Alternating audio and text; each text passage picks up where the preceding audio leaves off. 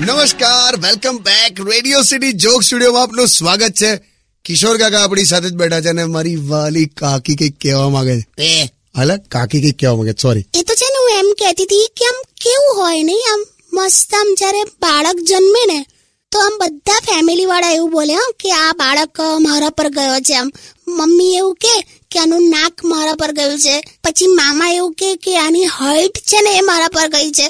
પછી પપ્પા કે આના ફીચર્સ મારા પર ગયા છે. દાદી એવું કે કે આનો રંગ મારા પર ગયો છે. પણ એ જ બાળક મોટો થઈને થોડો તોફાનો કરવા માંડે ને એટલે બધા બોલવા માંડે ખબર નહીં કે કોના પર ગયો છે?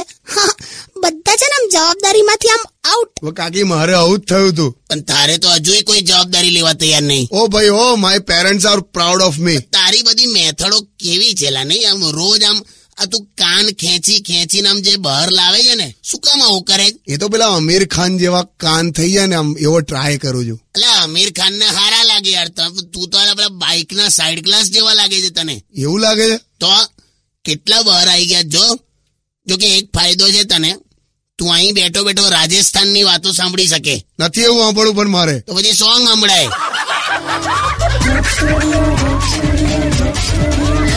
on.